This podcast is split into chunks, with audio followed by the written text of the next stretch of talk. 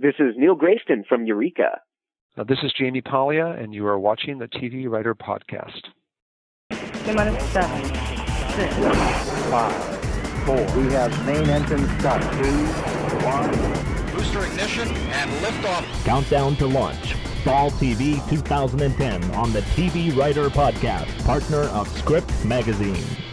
Hosted by Gray Jones, the TV Writer Podcast is brought to you by Script Magazine and ScriptMag.com the leading source for scriptwriting information in print and on the web, and by Final Draft scriptwriting software, the entertainment industry standard for scriptwriting worldwide. I want to welcome you to the TV Writer Podcast, partner of Script Magazine, episode 4 for Monday, September 13th, 2010. This is a weekly video podcast that brings you interviews with working TV writers, and also helpful resources, whether you're working in the TV industry already or you're trying to break in.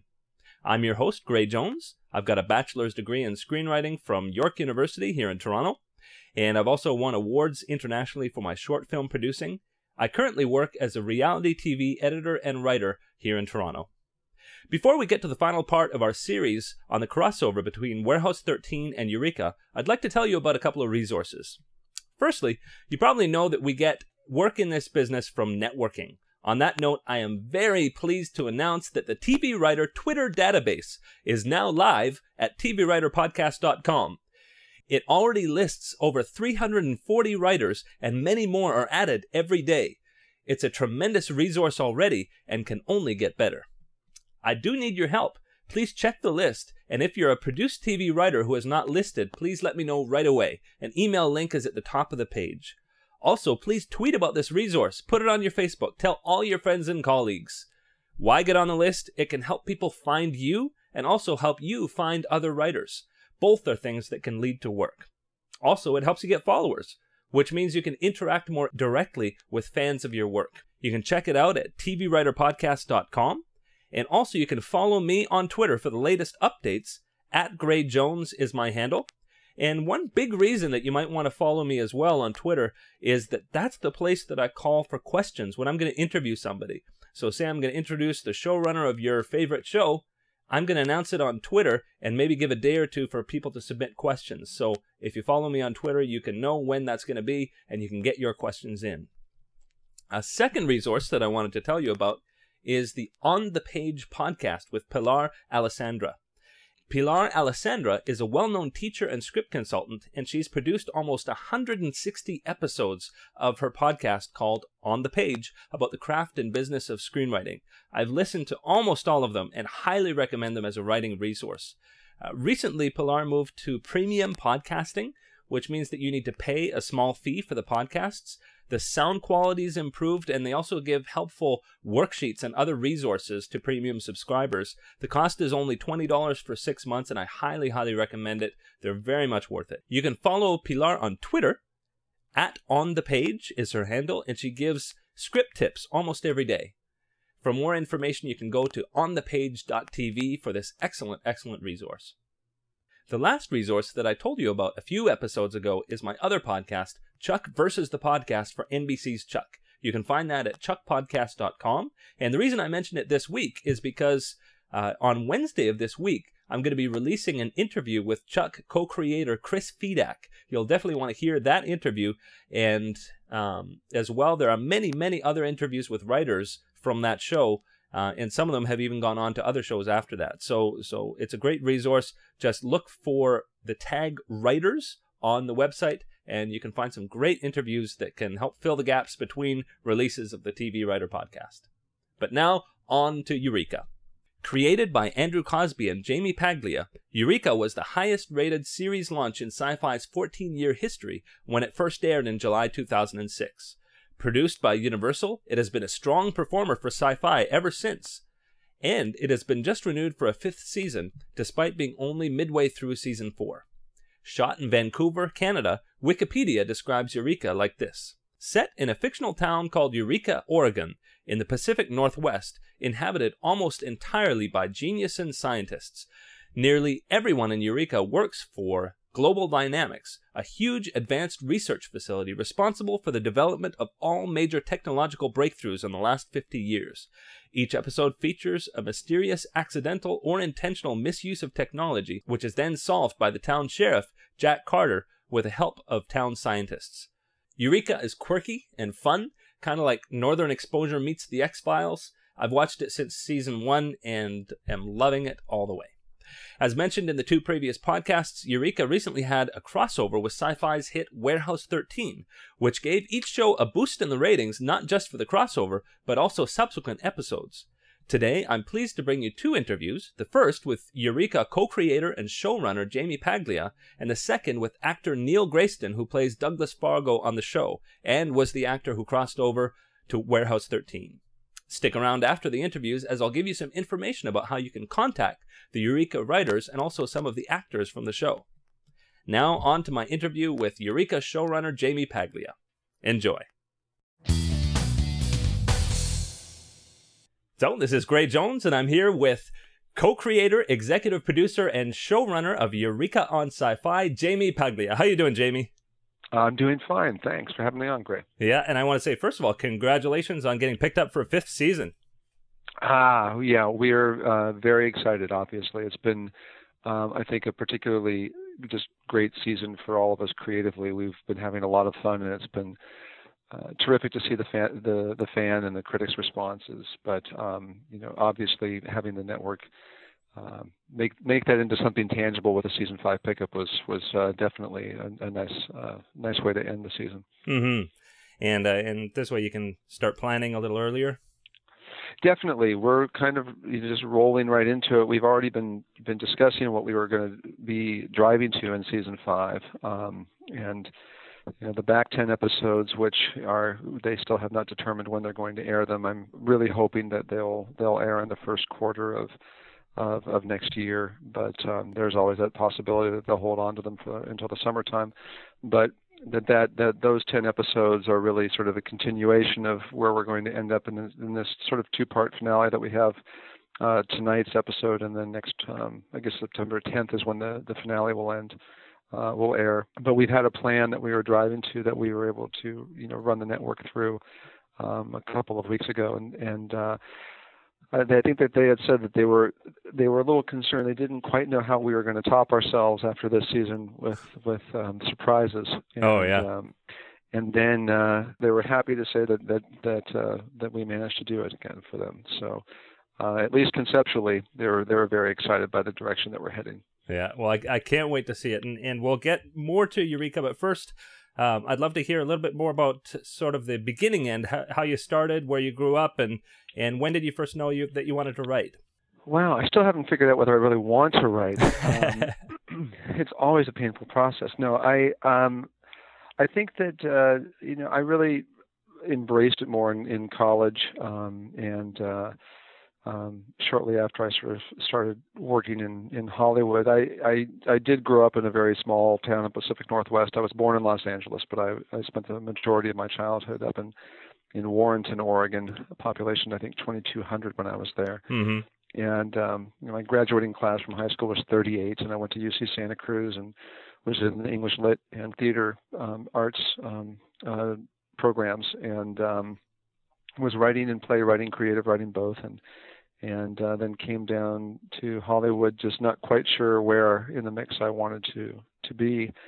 And uh, after a couple of years in feature film publicity at MGM, I was um, developing some projects with uh, with my wife, my now wife, my then then girlfriend, um, uh, Kristen, and it, uh, we wrote uh, a feature script together, and that got us uh, an agent. And then she decided to go off to Harvard and be you know, a, a, a doctor of uh, education and get a real job, and I, Mhm. I was still slumming it, and um, sold a couple of features with um, other writing partners of mine, Dave Draffen and then uh, Andy Cosby, and then Andy and I uh, sat down for lunch one day, and uh, he had an opportunity in television and said, uh, "Well, if we were going to do a show, what would you do?" And I.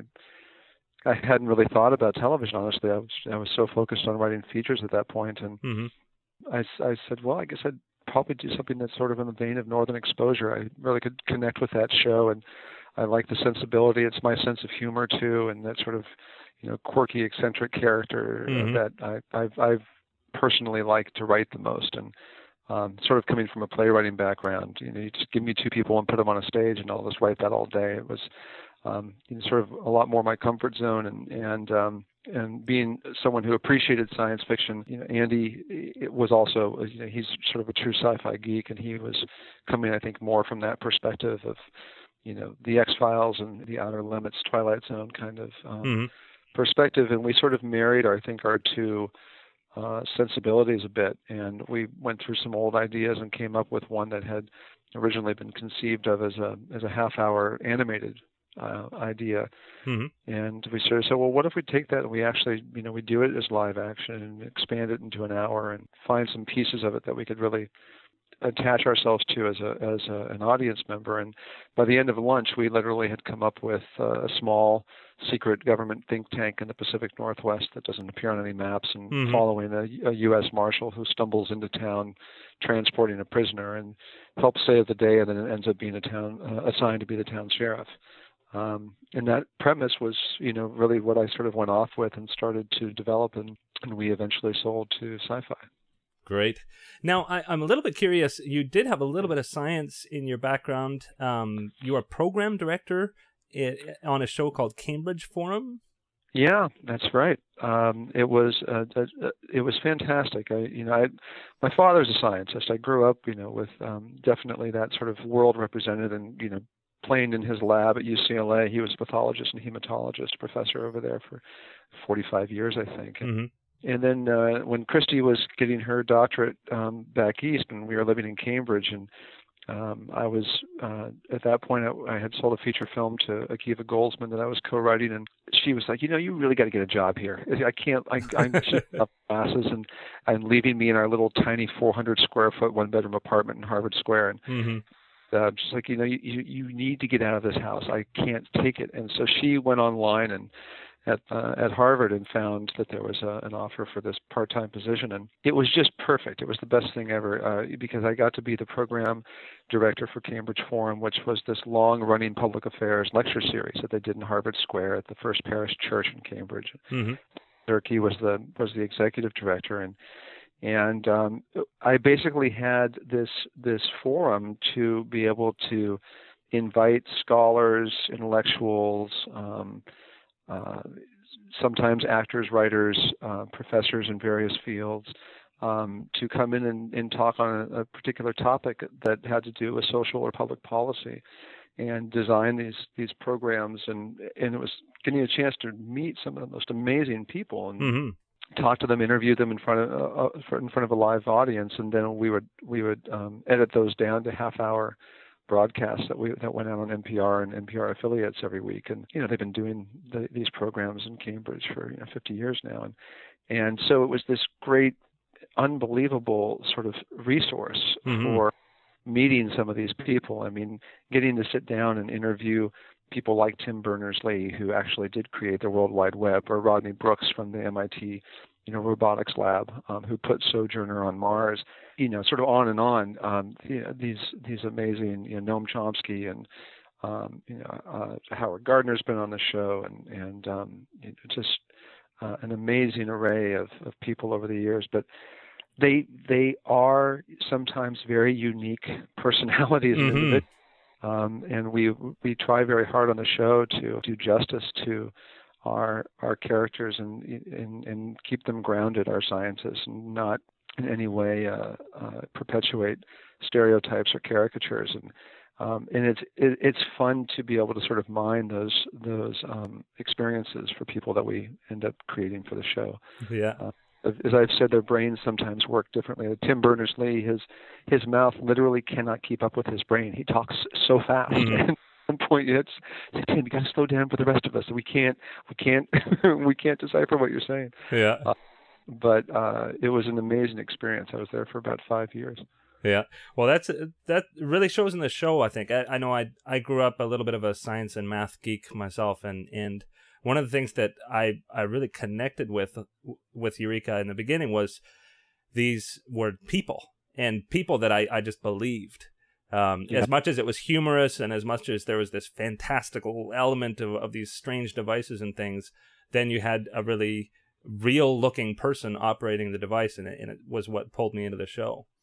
Oh, that, that, I'm very happy to hear that. We it's something that we're definitely cognizant of, and and I, and we have a staff of writers who are very interested. If they're not, um, you know, card carrying sci-fi geeks themselves, most of them have either some background or really great interest in just the field of science and technology, and, and they do a lot of their own research. Bruce Miller, who is um, you know co-show running the, the the the the show with me this year.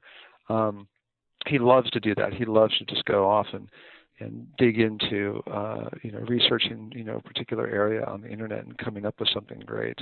You know we have uh, a lot of fun I think in those early f- stages of coming up with an idea and then trying to find a way to ground it in something that's real. And then Kevin Grazier, our science advisor at JPL, keeps us honest. hmm Well, and and uh, also you get have a little bit of a, a break in that Colin Ferguson playing the everyman is how you Mhm. enter the world, and so you always Yeah. have that. He's got to break it down into layman's terms, um, and I think that helps the audience to be able to not, you know, not be scared away by the science. Yeah, exactly. It, it, it's it, it's it's that balance between um, you know wanting to make sure that the tech talk uh, is as accurate as you can make it, but also have it be understandable and relatable for a layperson.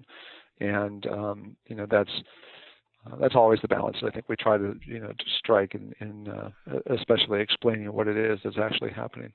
hmm And an, another balance that you have to strike is the tone. Maybe you could talk a little bit about maintaining that. Like it's comedy, it's quirky, but at the same time, you do have some intense situations and drama. I mean, I think I, I think for all of us, and you know, I'll I'll only speak for myself, but for me, in coming into, you know, creating the series, it was really important that that at the heart of an episode, the A story science problem really wasn't what it was about. That it's Mm. ultimately about our characters, and it's about whatever those conflicts or or struggles that they're going through, and that ideally any episode really should be able to stand on its own if you were to strip away the science Mhm. and you would still care. And then we have the sort of added advantage of this toy box that we get to play in with our, our with the sci-fi tech of it that Yeah. can be the catalyst that helps those um, you know particular thematic dramas play out. And we do look for ways to sort of have those tie in thematically when we're breaking down episodes. But you know, for me, I think that it's it's my sense of humor, but it's also um, I, I like I like to sort of try to use the comedy as a release of tension for our Mhm. show. That if if you you know you have this hyper realistic backdrop of the of the town that if you're if you're not careful can pull you out of uh, your investment I think in, in in the series and that the characters and what they're feeling um, you know whatever um, emotions that they're they're going through um, tragedy that they're going through elation that they are the ones that you know ground us and, and make us really care about, Mhm. about the show. Um, but at the same time, we try not to take ourselves too seriously. I think that where I think we sort of have found uh, an audience and they've embraced us and we've been very grateful for it was that we were we were sort of doing something that wasn't quite the norm. Um, you know, there you know some of the shows that were our favorite shows, you know, the Battlestar Galactica and Star Trek: The Next Generation, and and in in other like shows that um, that uh, were more in the space opera world. Um, they were they were there they were definitely dramas. hmm Um, there wasn't a lot of humor there, and I think for us, we wanted to be able to to laugh at ourselves a little bit and have our characters laugh at each other a bit, and that. So it is for me that I think that the, the comedy is it it again it gives you um, a little extra suspension of disbelief and um, and release of tension in a moment, ideally, where you're you're really sort of engaged with our characters in, in some truly emotional way. Yeah. I don't know if you know, I also um, have done a podcast for Chuck on NBC for a long time. Uh huh. And that's a show that uh, it's very funny. There's lots of great action, really, really great characters, but it's at times tough to describe. hmm And there's a lot of people who just haven't discovered the show. And once they discover it, they're like, wow, this is a cool new world. How did I miss this? I mean, obviously, you're doing great numbers for sci fi, but uh, do, you, do you find it's hard to explain the concept to people sometimes?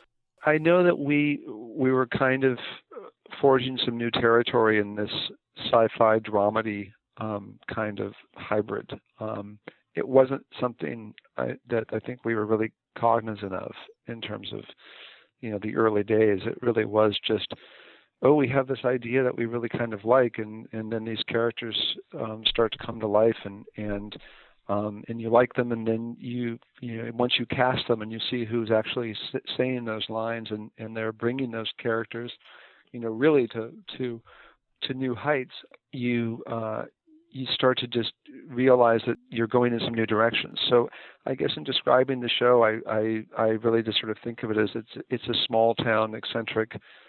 Um, you know, dramedy that has elements of science fiction. Mm-hmm. I don't think of us as a sci-fi show necessarily. It's not. It's not what comes to mind for me yeah. first. Um, I think that one of the the benefits um, that we've had uh, for the Sci-Fi Channel has been that, well, as Mark Stern said when when he bought the pitch from us, he said, you know, I didn't quite know what we didn't have in our schedule until I heard this one, hmm. because it was it was an original uh, drama dramedy um, that was Earth-based, so um, you could bring in ideally uh, audience members that wouldn't necessarily be the first ones to jump onto a, another space opera or yeah. a more traditional sci-fi kind of concept that um, ideally, for me, again, it was like, okay, I think that most people have, uh, if they don't have a personal sort of um, connection to the uh, the dynamics of a small town, um, they're at least aware of what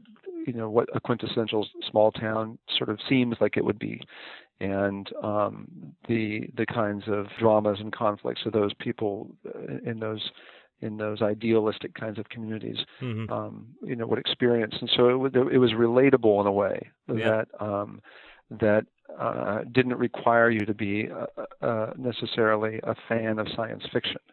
And um, and we were able to bring over uh, millions of new viewers to the channel who um, hadn't come to see Sci-Fi Channel necessarily because they weren't looking to go to a sci-fi show. They mm-hmm. just they they sparked to the concept of the show and um, one of the, the I think the most frequent comments that that you know we we got early on and and still do. I mean, it's been nice to see that this season's reset has created a number of new fans who hadn't discovered the show before mm-hmm. and are now going back and and watching you know seasons one through three and and we try to make this season be standalone enough in a way that um, that the reset would allow new viewers to come into the show and not feel lost. Uh, mm-hmm. I think that you know frequently you hear a, a season four and you feel like well it's too late. I can't really i can't jump into that one. And this is this is one of those those times where you really can. And then if you go back and watch earlier episodes it'll allow, allow you to appreciate some things maybe on a slightly deeper level but um but it's still a lot of fun. Yeah. so yeah so i guess that you know for for me in terms of the uh you know what it is and and how it kind of has evolved into um uh the show that it is today it's it's really uh, it's really not about it, um, uh, it being uh, particularly uh, sci-fi. It's mm-hmm. Uh, it's um, it's the character dramedy first, and then we have just the extra fun of all the sci-fi. Well, and isn't it interesting that uh, Warehouse 13 is another show that is very similarly grounded in real life, and your show and Warehouse 13 are, I think, the two top performers on on sci-fi. So I think it's pretty clear that you guys are getting new new viewers in. Yeah, and so far, and, and we, you know, we are. Um, I think almost everybody on our staff were friends with the with the gang over at Warehouse, and and uh, we're very happy that their show has been doing so well too. And you know, they had developed that one to be, a, uh, I think, a sister show for us, and and and you know, finding that similar tone and and relatability. Um, and uh, I originally we were supposed to air one after the other on Tuesday nights, but they got uh, scheduling conflicts before we ended up shuffling things around. Mm-hmm. Um, but it is it's it's nice that I feel like you know there's there's sort of we opened up some maybe some new doors to uh, um, to viewers who would nece- not necessarily um, be watching a, a, traditional sci-fi show that they're mm-hmm. able to find you know, what they're what they're really attaching to are the characters um, in a, a, slightly unique world. Yeah, and we're particularly interested in the uh, the crossover I was just speaking to Jack Kenny yesterday, and, and he said, I guess it was Comic Con 2009. You guys started talking about it. Yeah, I you know I I I, I came down you know Sci-Fi Channel takes over, um, you know, one of the hotels down there, um, you know, pretty much every every year, and uh, I came down the morning after we had all done our panels, and and um, Jack Kenny was having breakfast with Saul Rubinek, and Saul had played Carl Carlson on our show. It was a very Mm. part, big part of our mythology in seasons one and two, and um, and so I joked. I said, "Gosh, we should do a, a crossover episode with." Uh, with Saul, and Saul said I could play both characters. And I said, "Oh, would it be, you know, is Artie Carl's twin brother, or you know, was it was was he was he pretending to be? Did Carl Carlson actually end up at the warehouse, and he was uh, um, he assumed this new identity of Artie, and we started joking about all these things. And I said, you know, we really could actually do a crossover for our shows. I mean, we're we're you know they were developed, you know, obviously with sort of similar um, sensibilities and and um, and tones, um, and the fact that they're both, you know, you know, clearly it's you know, secret government place with strange things that happen and uh, and two investigators who have to figure it out. I mean, it's it's uh, they're they're cut from the same bolt of cloth. Um, it would it would it would be a fairly natural fit for us to do some kind of crossover. And and so at, at first we joked about saying, well, maybe you guys would you know have something happen here that we could send Carter over to to help out with some particular investigation, or you've got some strange artifact that you can't quite explain, and you bring it to Eureka to sort of uh, delve into it. And um, and then we we ribbed each other for I think several months afterwards, saying, well. If we do it and then we we do it on your show, then it's your headache. I can just send my actors to you, and you could deal with the with the uh, the scheduling um, headaches and and then I think that um, I don't know if it was as a result of us starting those conversations or if they were already having separate conversations at Sci-Fi. Uh, they called and said, "Okay, look, we think we really want to explore this possibility, and um, why don't you guys sit down?" And and so we did, and Bruce and I and and um, and Jack and and uh, and some of our writers sat down together and sort of said, "Okay, what are you doing this season on your show?" And we revealed our secrets to each other, and we found that there was this sort of midpoint where it made sense that we could send um, uh, Fargo over to their world for you know a, a task, and uh, he could have a little bit of a love connection with Claudia, Mhm. and use that as a reason, to, uh, excuse to get her back over to our show. Yeah, and it- and it worked really well. Uh, played played really well, and um, got a big spike in the ratings too. Yeah, it was it was terrific to see that they got a big bump on on Warehouse, and we had a huge bump um, that uh, we you know we even you know we maintained it too. Mhm. Um, I think that people, you know, that uh, uh, really enjoyed the episode came back for the the following weeks, and Mhm. it's it's been it's been terrific. Cross pollination. Yeah, yeah. I mean, it, when it makes sense, I really think it's great. I mean, obviously, those things, you know, those kinds of crossovers can be painful if they're not um, the right fit. And I think that um, I think that that Warehouse did a, a terrific job on uh, on their on their side of it. You know, integrating our two worlds and our character into their world, and um, and then and then just Neil Grayston and and Allison Scagliotti just have such great chemistry together Oh yeah. um, as as actors and their friends, and you know they were having just the best time getting getting to, paid to you know basically hang out with each other and and play in each other's shows and make out a bit. I mean, it's not a bad gig. yeah. And uh, speaking about gig, um, okay, that's a that's a loose segue, but uh, you've got some exciting guest stars: Stan Lee, Wil Wheaton, Felicia Day. Um, how's it been working with uh, with these guys? it's been amazing. Um, I think that it, this season, one of the things that, that I wanted to do was um, be able to have our scripts be finished early enough that we actually had the time to be able to go for for some stunt casting, and um, that uh, it was something that was difficult in the last couple of seasons to be able to do. So being able to have have people of of you know this caliber, um, you know people that we're fans of, Mhm. uh, come over and, and, and play in our sandbox for a while has been uh, just really really exciting. And you know Ming Na is going to be on the show. Um, you know we we've already had uh, Jamie Kennedy on as well, and, Yeah. and Chris Chris Parnell is terrific in his episode. Um, he's in he's in our Christmas episode that will be airing in December, I think December seventh Yeah. and uh, and we know we're circling more. I, I you know and I, I love how they've sort of come about. I think large, largely just because um, we were we were fans, and in some ti- in some instances friends. Uh, you know, Amy Berg, um, one of our co-executive producers, was friends with Wil Wheaton, hmm and my sister Megan has been on me um, uh, for years trying to get me to cast Wil Wheaton on the show. And uh, then Amy came on and said, "I'm friends with Wil. He he would be perfect." And we had this role for for Isaac Parrish, and it was Mhm. just sort of an, an ideal um, time to have him. Uh, and when he signed on, I think that that opened the door to um, to Felicia because um, they were friends hmm they give this other character for her um, that, who will be in the back 10 episodes, um, uh, Holly. And um, I was flying out to Phoenix Comic Con, um, and they happened to put me on the same plane to travel out with, with Stan Lee. And Oh wow.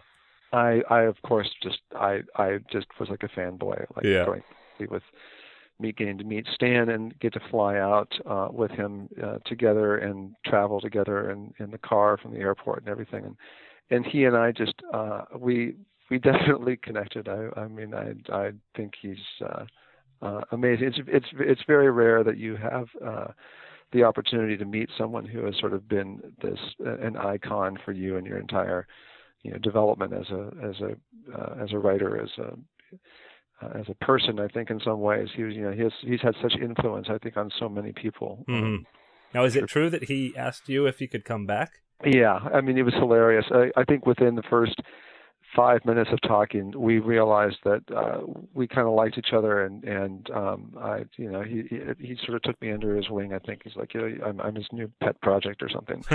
Um, my, you know, my new best, my new BFF fan, uh, Stan, uh, and um, but immediately he said, "So you have this great show. Uh, when do I get to do my cameo?" And I said, hey, "If you're going to open that door, I am going to make you come and do it." And he Uh-huh. said, "You know, I, you just tell me when." And oh, that's great. by the time we had spent you know the whole day traveling and hanging out and going to uh um uh the panels uh, together i went to his panel and he tried to come to mine but he was getting mobbed by by fans and Mhm. security wouldn't let him come in um and traveled back we you know there was sort of the the expectation that um that he was going to come and do a cameo on the show and so after some uh some months of trying to figure out uh schedules and what would be the best episode to have him come Hmm. um, and and be a part of it. We had a particular uh, plot line that it was, I think, ideal for him to come in and just be able to do a Mhm. a great cameo. And I have to say, you know, for me, getting to write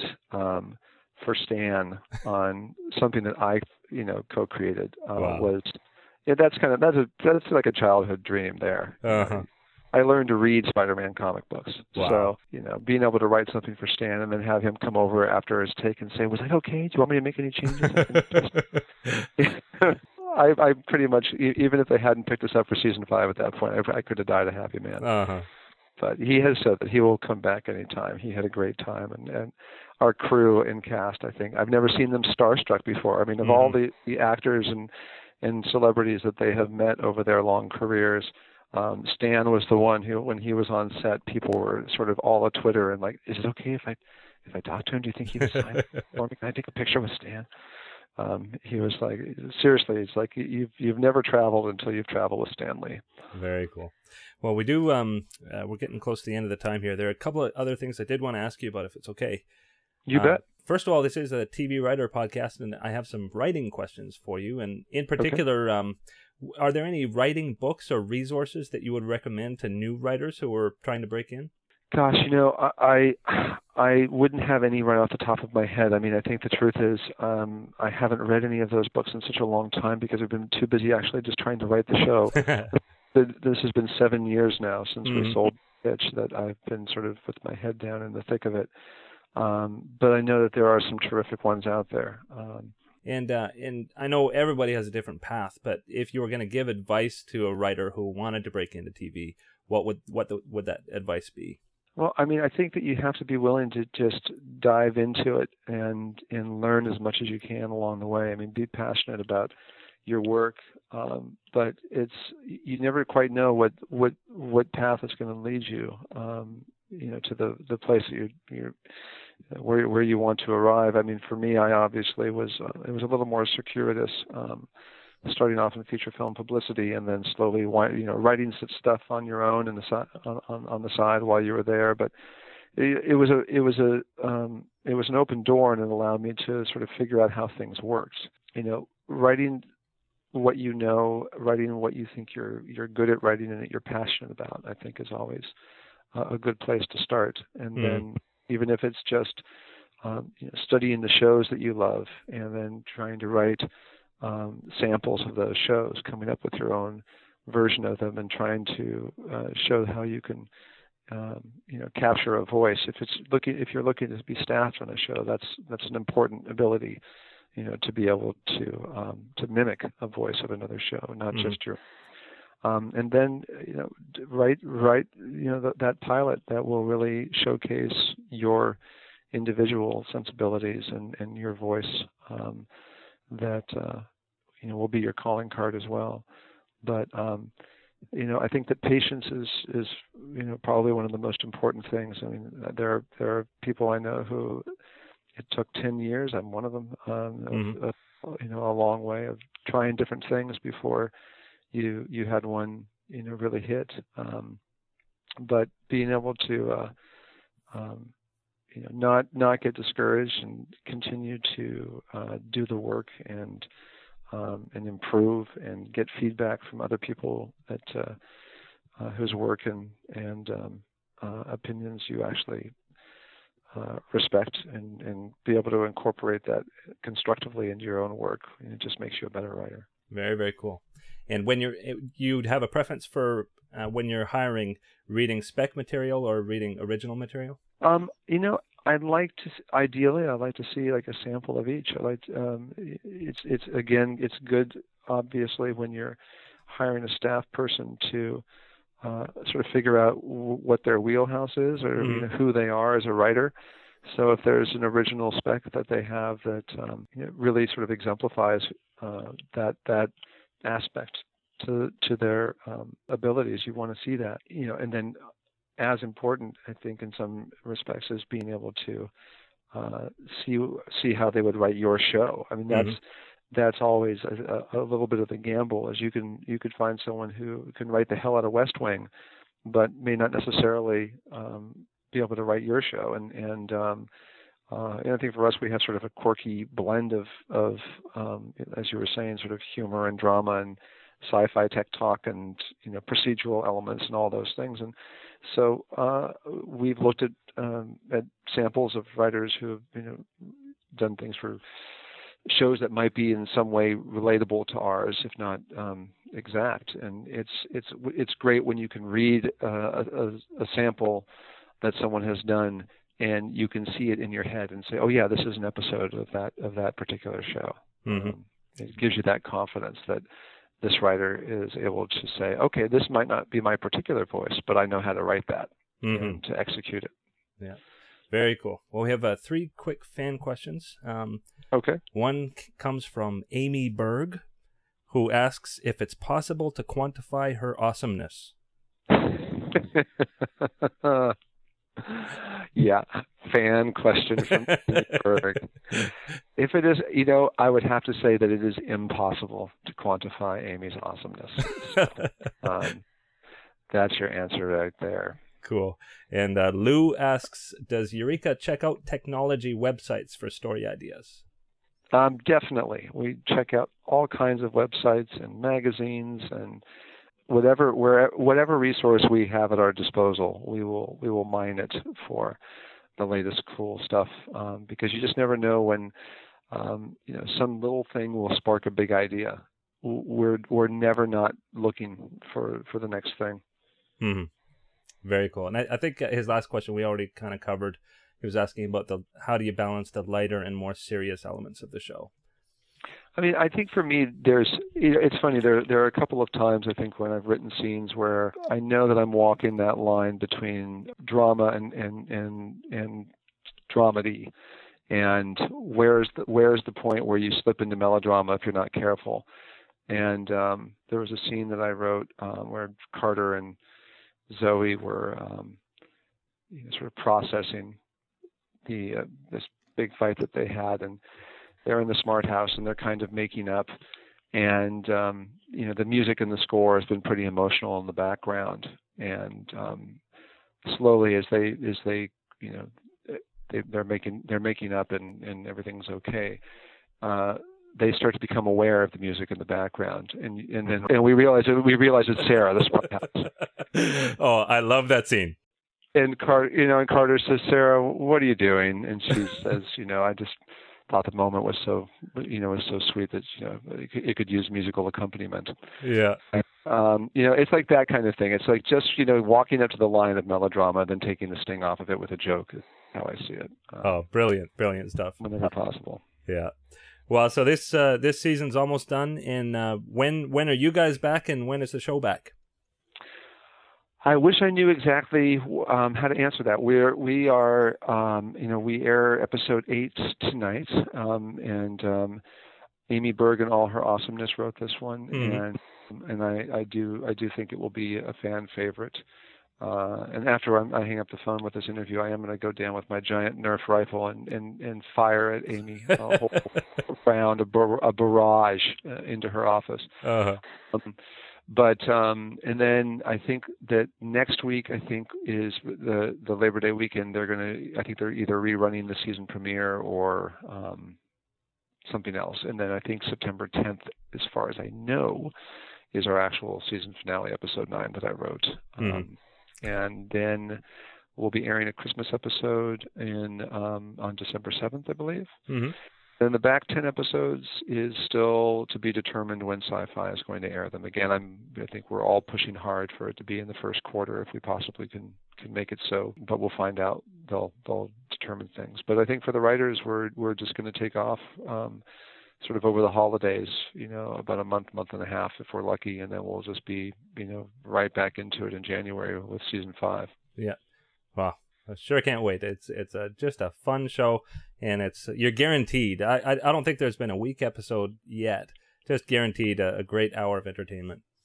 Oh, thank you very much. That's that's very kind of you to say. Um, I, I think we've had a, a great time. We've had the most amazing staff um, that we've ever had this season, um, and uh, our our production team and crew and cast have just been, I think, so inspired by the new material that they've been doing their best work too. So Hmm. uh, it's it's great that um, that we've been able to bring in new fans and that old fans are appreciating the season.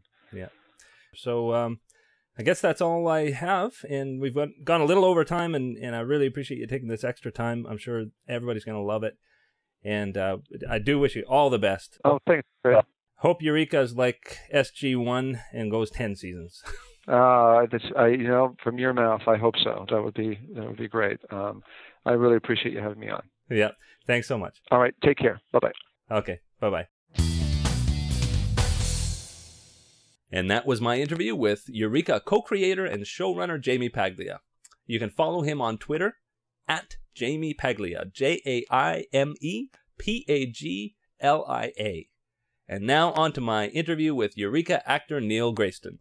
Enjoy. This is Gray, and I'm here with actor Neil Grayston, who plays Douglas Fargo on Sci-Fi's hit show Eureka. How you doing, Neil? I'm doing fantastic. It's a lovely chilly day here in Vancouver. Curses, the summer left really quick. Yeah, so this is a, a Canadian interview because I'm calling from Toronto. All right. Yeah, and uh, first of all, congratulations on a fifth season renewal. Yeah, thank you. I know we're all super excited. We haven't even aired the second half of the fourth season yet, so we've got at least uh, I think 24 episodes coming up. Wow, uh, pretty pretty cool. And and uh, boy, the the mid season went out with a bang. Uh, I I was a little skeptical actually when when the fourth season came, and that that big time shift happened. I was like, oh no, how how how are they going to get uh, this going? And and I I've been really really pleased with how the episodes have gone. Yeah, so we- we're all super excited over on set with it too. It sort of reinvigorated everything for us, hmm and uh, the fact that it wasn't you know just like a cheap little gimmick that happened in one episode and was resolved the next was uh was uh, kind of ballsy. Uh, Yeah. I gotta say. Yeah, and and yet at the same time, it uh, there's been ballsy stuff done done on other shows where um, there was too much of a jump.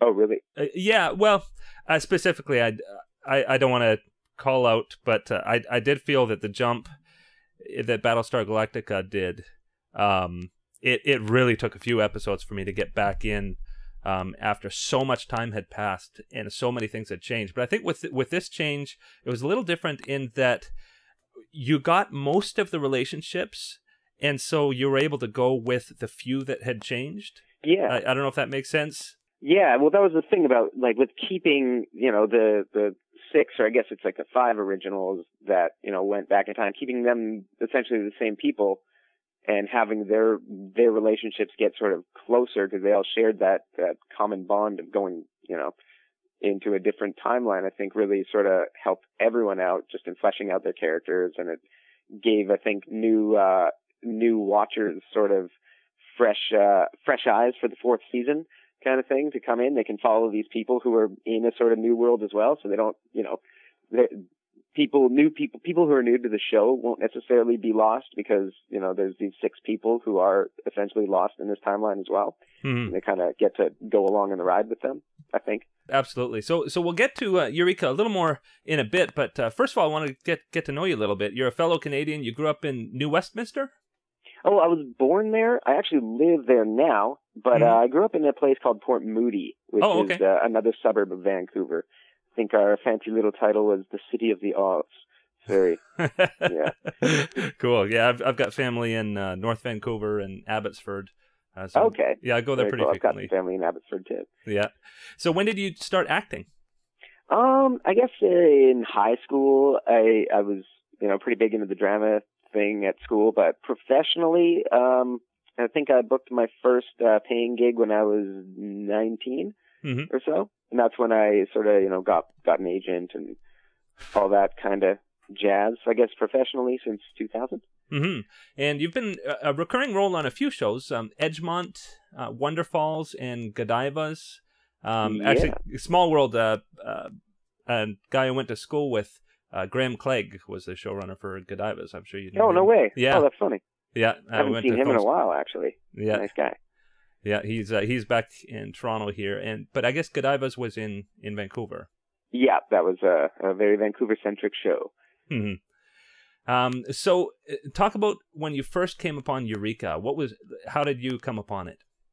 Um, well, you know, just kind of the standard actor thing. Um, my agent called and said I had an audition and uh, sent me the sides and the script, and uh, I read it and I pretty much loved it right away. It was uh, the script itself was so well written that you could just you could see the show already.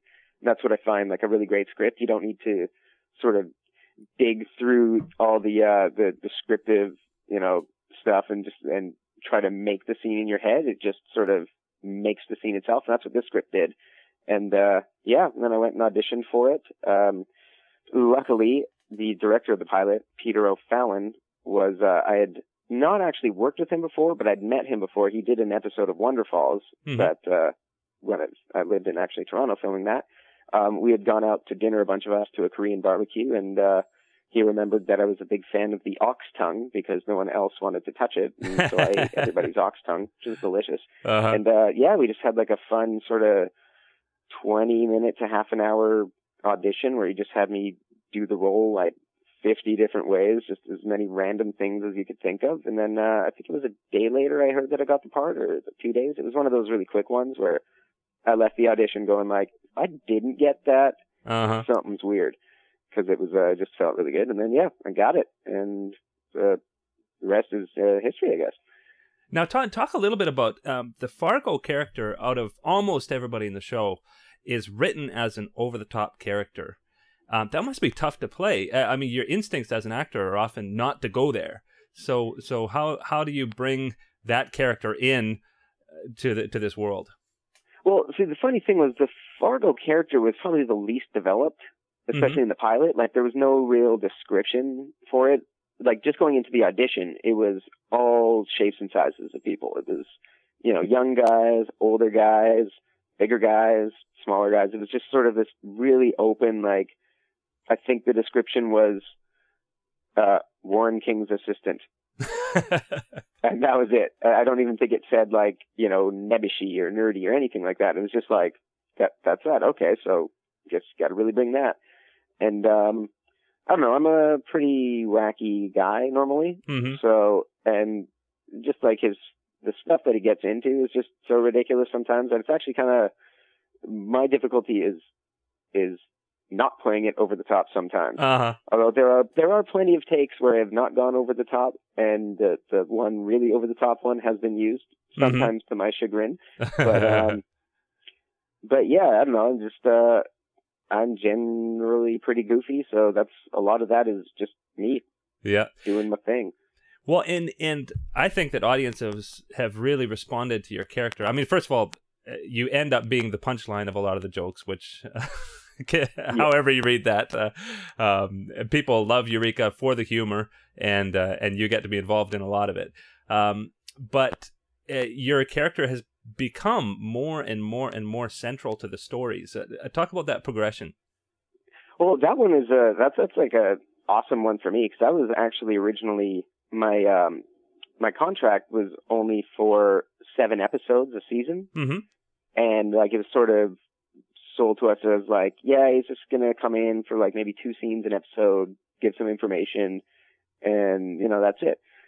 And then they just kept on plunking me in. So I uh, I think by season yeah season three I got all episodes produced, and then you know I've continued with that. And I don't know, I guess they just uh the powers that be liked what I was doing, and um you know, wanted to keep on letting me do it, I suppose. And so that's been a really fun one for me. And especially this season now with the whole time shift and with running GD and everything, I've got to really sort of flesh out the character and make him a bit more mature, Mm-hmm. which is uh, a nice thing for me rather than, because I think it was getting pretty close to him being sort of a clown Mm-hmm. rather than like a, a character. So now I, I find it's fun to sort of play him as more of a human than a cartoon. Yeah. Well, and and talk about then um, how with this new dynamic um, you've had to balance even more. I mean, on on one side he's he's close to the this core group that that went through the time shift. On another side, he's he has to play the dictator that Yeah. that his alternate self has been, and uh, and yet at the at the same time you're still comic relief for a lot of the scenes. Yeah, and it's it's kind of like I'm exactly in the place that I, I like right now. I get to have all these different sort of facets of the character. I mean, I wouldn't want Fargo to become a super serious character and never, you know, get into shenanigans because I don't know, that's just not me. Yeah. Um, it's yeah, no, it's just been really fun to go go into a scene and go like, okay, who am I talking to? Who's around? Who? How do I? What's my demeanor? Mhm. supposed to be on this rather than just like, oh, it's Fargo. He does this Fargo thing. Now it's like, oh, wait, okay, so these three people are in this scene and they remember Dictator Fargo.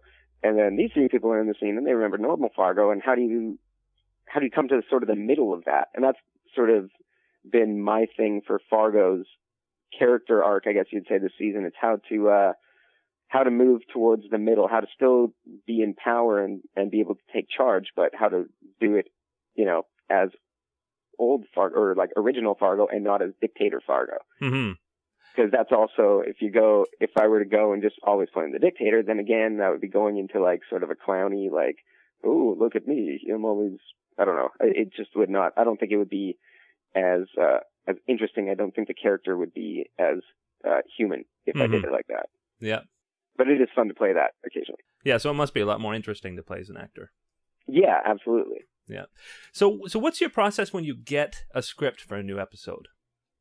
Um, well, I read it, and usually there's, uh, you know, we'll have like a few other versions of the script come out, like a few revisions. So, and sometimes we'll revise it on the day. So I don't, I don't tend to plan it super huge. I'm not, uh, I, I guess I, I'm more of an instinctual actor than I am a, a, I don't know what you would call it, like a scholastic or Method or whatever. Like I don't generally write out a lot of notes and uh, you know write out a character arc or anything like that because I find planning too much can really detract from just like being in the moment Mhm. and you know having the proper reaction to everything. So I generally I just I like to get you know the gist of the story and know what's happened in the scene before and the scene after and keep all that stuff up. But uh, I don't get uh, yeah I don't get too uh, too scholarly with it. I just like to go in and uh, and you know, yeah, be in the moment. hmm That's- Do you do you have a much it. chance to ad lib? Um, we do sometimes. I mean, we we our schedule is so tight. Just like in filming science fiction in general, there, there's a lot of effects. There's a lot of other things that go on. So you really got to get every take. You want to try to make it, you know, the best possible. But Mhm. occasionally, like at the end of of a scene, uh, we'll just chuck in like something to make a little button, or maybe if we know we've got the shot like a bunch of times and they just needed a different little bit of the scene, maybe you know towards the end we'll do something for the blooper reel. But it's not that much. I mean, we don't our our budget doesn't really allow for us to uh to goof off too much hmm but there's a little bit of ad libbing now and again. If anything, we'll uh, we'll take the scene before we film it. We'll go over it and see if there's something that just isn't really working with us, and then we'll try to you know alter maybe a line or move a line somewhere or something like that, or maybe shorten a line, and then of course we'll ask for permission for that. We don't just sort of go ahead and just you know you know yeah just run over what the writers have done. We, we like to make sure that it's all done in a very uh, polite manner. But Mhm. yeah, so that that's about as much as we do with uh, with ad libbing. Yeah. And what about uh, about pitching ideas for your character to the writers? Um, do you do you have a chance to to say, oh, hey, I had this idea for what Fargo might do, or or that kind of thing? I think yeah, I think the door's open. I mean, I generally I've been so happy with what they've been doing this year that nothing's really come up. They've sort of, you know, if I have like a kernel in my mind of something that I'd like to happen, they've already thought about it. Mhm. They're already, you know, they've already got it, you know, going on. So yeah, but they're the the writers are amazing, and they're very open to uh, everything. I just uh, they're they're much better than me. So I. I now, one possible exception to that would be uh, I I was reading in that interview you, you did with Steve uh, is it Aramo or Aramo? Aramo? Aramo, Yeah. yeah. That uh, that you and Allison Scagliotti had been pitching something to sci-fi. Well, it was sort of it was a lot of different people with the ideas for that. I mean, um, a few of the warehouse writers when I first met them at Comic Con and said like, you know, we would love to have you as Fargo on our show, and it was just sort of like it was. It, there was a lot of people, but me and Allison definitely did uh, try to uh, make sure that that wasn't just a little pipe dream or like, wouldn't this be fun thing? hmm and uh, definitely tried to go around and uh, and make a show about how much we were buddies and how great it would be if we were on each other's shows as our characters. And uh, apparently that worked out quite well, especially in the ratings. Yeah. Um, even I was just at Dragon Con, and I can't Mhm. tell you how many people were just talking specifically about the crossover and how much they liked it. And last night I did a live chat for the uh, mid-season finale, Mhm. and uh, that was a bunch of like, well, when are you guys gonna have a crossover again? you know, and it's like, yeah, I, I really, really hope we do. I'm pretty sure that's, uh, I'm pretty sure it's going to happen. I haven't heard anything, but I don't see why they wouldn't want to do it Yeah. because uh, it was successful on all fronts. Yeah. Well, I, I've shared a couple of times on the podcast here that I had never heard of Warehouse 13 until the crossover, and now I'm a big fan of their show. So I'm I'm proof that it definitely worked. And That's um, awesome. Yeah. Yeah, I got that a lot. Um, at, well, I just get that a lot in general. A lot of people who watched Warehouse never watched Eureka or hadn't heard of it, or just sort of had watched a bit of the first season and it guess it didn't pique their interest. And then Mhm. now they've come back for the fourth, and then they're big fans again, and they're catching up on all the seasons and everything. So it's like, okay, here we go. Yeah. Now talk about the logistics. Um, both uh, Jack Kenny and and Jaime had told me that a lot of it was just, I mean, shooting in Toronto and shooting in Vancouver, uh, and the shooting schedules really being at the same time. How was it to to swing to one and then come back to the other? That was a very hectic couple weeks for me, that's for sure. Um, I filmed, we were filming uh, the episode Stoned that Joe Morton directed Mhm. um, when I went over to do the warehouse episode. So basically, all of my scenes I filmed in one day. Uh, went home, got a little bit of sleep, got on the plane, or did I get on the plane that day? I can't even remember now. I think I actually flew to Toronto right after I did all my scenes. And then I worked. Oh no, that was it. Okay. Filmed all my scenes on the Wednesday, flew in on the Thursday, did like, you know, all my getting set up, preparations, things like that. Filmed all day Friday, every single scene. Flew back to Vancouver on the Saturday to do a photo shoot. Then flew back to Toronto on the Sunday, and then worked Monday through Friday, uh, Wow. almost every scene. It was, uh, and then flew back on the Saturday or Sunday or something like that. It was, uh, yeah, that was hectic. And for for all our American listeners, that's like going L.A. to New York to L.A. to New York to L.A. Big flights. Yeah, yeah, it's not a not a short flight. That's uh, that's for sure. But it Yeah. was fun. It was nice being back in Toronto. I lived there for six months, and it uh, it was uh, there was a lot more buildings than I remember. A lot less uh, parkades and parking lots. A Yeah. lot more. Yeah, Oh, and it must have been a blast being with Allison. Now, now you guys just met at Comic Con last year, right? yeah. Two, 2009. Yeah, Mhm. But you've be, Yeah. become fast friends. yeah. We just sort of we. I don't know. She came up to me at the uh, sci-fi party. We'd briefly been introduced in the lobby of the hotel by uh, Saul Rubinek. But then she came out to the party and she was like, "Hey, my character's like your character on my show. We should be friends." And Mhm. I was like, "Okay, cool." And then we just sort of were inseparable for during the party, and yeah, we kept in touch. She came out to do uh, an episode of Smallville, so we hung out a bit. And I went down to L.A. for a bit in December and January, and yeah, we just sort of kept on keeping in touch and stuff. And uh yeah, so it was great. I got paid to hang out with one of my best buddies and work with her, and we have very similar work ethic. Mhm. So it was like, all right.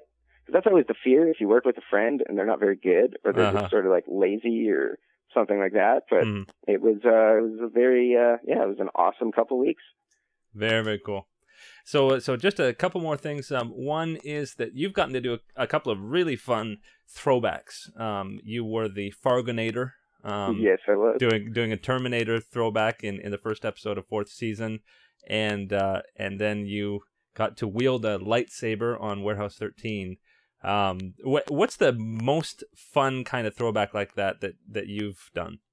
Yeah, you know those two. I also got uh, in the episode Monstrosity. I had the whole "Come with me if you want to live" thing, where they made Yeah. it look like I was a super awesome driver, Yeah, which is funny because I just learned how to drive uh, standard for the show. I'd never done it before. I think I've stalled that car a billion times.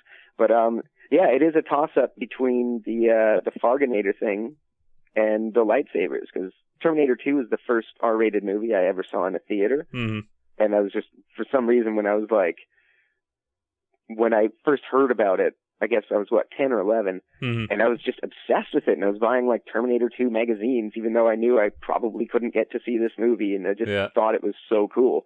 And then when I got the pilot, when I realized I was working with Joe Morton, I was like, oh my god, it's Miles Dyson, and I'm just working with Uh-huh. him. And then you know to go and do the whole Terminator scene, even though I was basically naked except for a patch or something covering up my crotch Yeah, in front of a almost entirely new crew at night in the rain in March. Um, it was still it was awesome. I think it like cut together really cool. and Yeah. all that, and oh, it was hilarious. killing robot spiders while wielding a lightsaber, a makeshift steampunk lightsaber. Uh-huh. That's just, I mean, I think that might be the most radical scene I've ever done. Yeah, Where it's just like, all right, it all fits. So yeah, those those two are definitely my favorites. I've had a lot of fun this season. Yeah, yeah, very very cool. Now, I mean, your your character looks like he's um the butt of a lot of the jokes, but you've got a black belt in Taekwondo. Um, it I, I got a fan question from Lou Sitzma, and he asks if we're ever going to see these skills on camera. I see. I, I hope I can bust them out at some point. It's been a while since I've trained. Like I think now it's been 13 years or something. But it's sort of like a bike. I still Mhm. remember a bunch of the stuff, and I'm strangely for my for how little I am active, I'm uh, still pretty limber. hmm So, I mean, I guess a lot of the uh, a lot of my my sort of training for Taekwondo, and I was also in wrestling in high school. hmm Um, a lot of that goes into just like the little stunts that I do that some of them you don't really get to see too much of. But hmm I mean, I do, other than like the really dangerous ones that I really shouldn't do, hmm uh, they let me do most of my own stuff. Which Oh, is cool. Awesome. And I mean, sometimes some of them all, you know, if it's like, okay, so we're really far away in a helicopter with a camera and you're going to be running back and forth in this field, sometimes I'll let the stunt people do that one. you know, it was like, Yeah. oh, Take 23. Yeah. Yeah. So so um the last one is what can we look forward to in the back half of the season?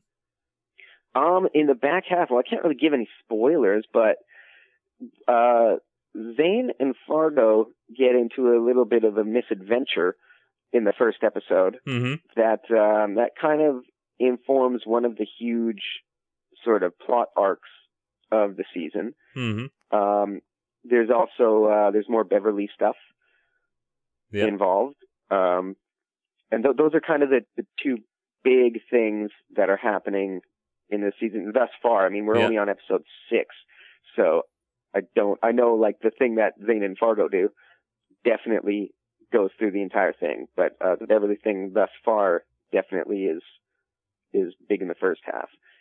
And and working with uh, Stan Lee and Felicia Day, Wil yeah, Wheaton. and Wil Wheaton. Yeah, yeah. which is awesome. They're uh yeah, Stan Lee he just came on for a little cameo, but that was pretty amazing. We had people uh on set that I don't think have ever come to set before, Wow. like people from the office and things like that. I think we had some people um Hellcats films on our lot as well. I think Mhm. some people from the crew there got wind and sort of came by to see if they could catch a glimpse of uh, the Generalissimo. um, he was a great guy actually. He was really funny, really nice, like both self-deprecating and uh and boastful, but in a funny way. He was uh he was really good fun to have on set. Mhm. And then Wil and Felicia are just a perfect, perfect uh blend for Yeah. the cast and and the crew. They're both really cool. They're both funny and sarcastic and really hard workers. And it's just uh yeah, they're they're fitting in quite well. I hope to uh have a lot more of them. Very very cool. Well, thanks so much for for joining us on the podcast. I, I know um, that you're one of the favorite parts of the show for me. I, I just uh, love all the all the scenes that you're in, Oh, thank you. And I just love the show. I've, I've watched it from the beginning, and it never ceases to deliver. Every episode is strong. Oh, wicked. Thank you so much. Yeah, we we uh, we hope that it's not just season five, but six and seven with lots of lots of cool episodes. And me too. Yeah, cool. Well, thanks so much, All right. Thank you. and uh, hopefully we'll talk to you again soon. Indeed. Cool. Thanks, Neil. All right. Bye bye. Bye bye. And that was my interview with Eureka actor Neil Grayston. You can follow him on Twitter at Neil Grayston, N E I L G R A Y S T O N. As a matter of fact, if you're watching the video version of this podcast, you can see right now Twitter addresses for 12 of the Rikers for 12 of the writers from Eureka and several of the actors. I'm sure they would love to hear from you, and you can support them by following and tweeting about the show. As we close out, I want to remind you to check out TVWriterPodcast.com for the latest episodes and information, and also the TV Writer Twitter database. These podcasts are released at scriptmag.com, but sometimes I release them a little early at TVWriterPodcast.com. So if you really are chomping at the bit, that's the place you want to look. You can contact me with your feedback and suggestions at mail at tvwriterpodcast.com, or you can follow me on Twitter at Gray Jones. If you ask me, I'll follow you back. And coming up in the next few weeks, we've got more Human Target Writers, Covert Affairs, V, No Ordinary Family, and much more. So, until next time, I want to wish you a great writing week. Bye bye. Hosted by Gray Jones, the TV Writer Podcast is brought to you by Script Magazine and ScriptMag.com, the leading source for script writing information in print and on the web. And by Final Draft scriptwriting Software, the entertainment industry standard for scriptwriting worldwide.